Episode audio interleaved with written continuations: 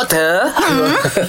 Kejut kita ah, Kami ni suka makan Sup gearbox Sesiapa pun suka Mu suka Mac Oh aku berahi Ah, oh, Masya Okay. Perasan tak kalau kita makan teh panas tu okey lagi tapi Hmm. bila dah sejuk kan lemak dekat bibir tu Hmm. dek. Ha, nak basuh pinggir payah doktor. Betul. Apatah Hmm. lagi kalau masuk dalam badan. Adakah terkumpul menjadi seketul lemak doktor? Betul dah Dan dia akan menyebabkan uh, Apa demuk-lemuk tu Akan melekat pada saluran pencernaan Ah, ah, ah. Saluran pencernaan kita ni Nak menyerap nutrien-nutrien yang baik Betul. Ah, Jadi nutrien baik tak boleh nak serap Okey. Duk okay. sumbaknya Dia lemak. sumbak Oh. Ada? ha, Yang benda paling bagus Adalah Jangan makan benda tinggi lemak Oh. Oh, Tapi maknanya- ada ada orang kata gini Ah, Mac ah. Kita dah makan daging tu dek Kita minum air panas Jadi dia Ah, cair bi- balik dalam perut kita tu. Bilah balik lah Bilah maknanya. balik. Minum air panas Sarang mana tu Nama melecur pula dah.